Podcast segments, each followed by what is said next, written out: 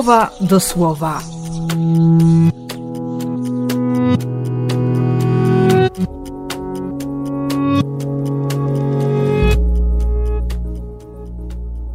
Dziesiąty lipca, poniedziałek.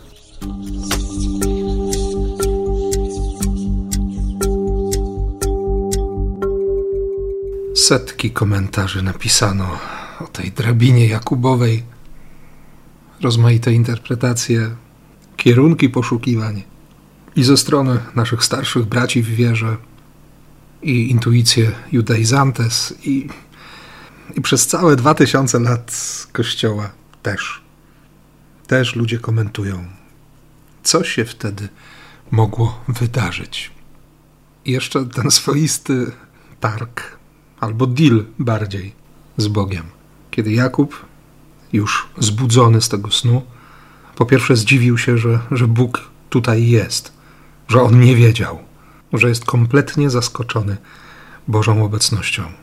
Co chyba ani ciebie, ani mnie nie dziwi, że Bóg może zaskakiwać i przychodzi tam, gdzie się go nie spodziewamy, i przychodzi stamtąd, skąd się go zupełnie nie spodziewamy. Dom Boga, brama do nieba, Betel. A. I potem, I potem takie jasne postawienie sprawy. Jeśli będziesz ze mną, jeśli będziesz mi towarzyszył, jeśli mnie przeprowadzisz bezpiecznie, tam i z powrotem, to będę cię traktował jak Boga. Nie wiem, czy, czy gdzieś w, z tyłu głowy było jeszcze dokończenie, ale jeśli nie zrobisz tego, to znając Bożą pokorę i Boże miłosierdzie, o czym się już sam wielokrotnie przekonałem, jestem pewien, że Bóg zwyczajnie dał zgodę na takie myślenie Jakuba.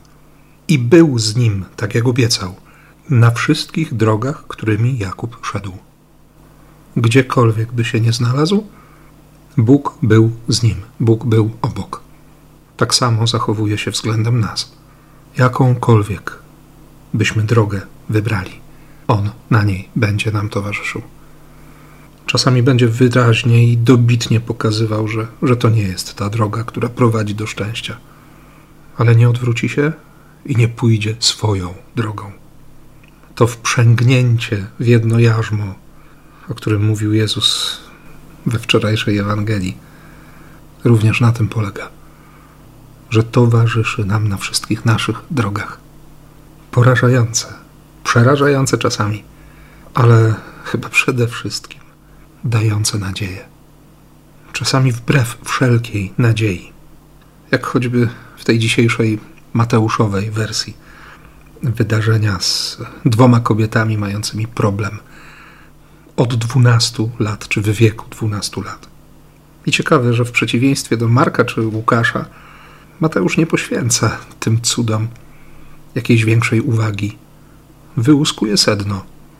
Ojciec, który jest w beznadziejnej sytuacji, który się nie oszukuje, do którego już dotarło, że córka nie żyje, ale może jest jeszcze jakiś cień szansy.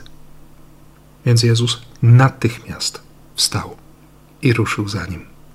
I nagle w tej drodze, albo na tej drodze, gdzieś z tyłu, jakby nie chcąc przeszkadzać Jezusowi, żeby mu nie zająć czasu, żeby, żeby go nie oderwać od tego, na czym teraz jest skupiony.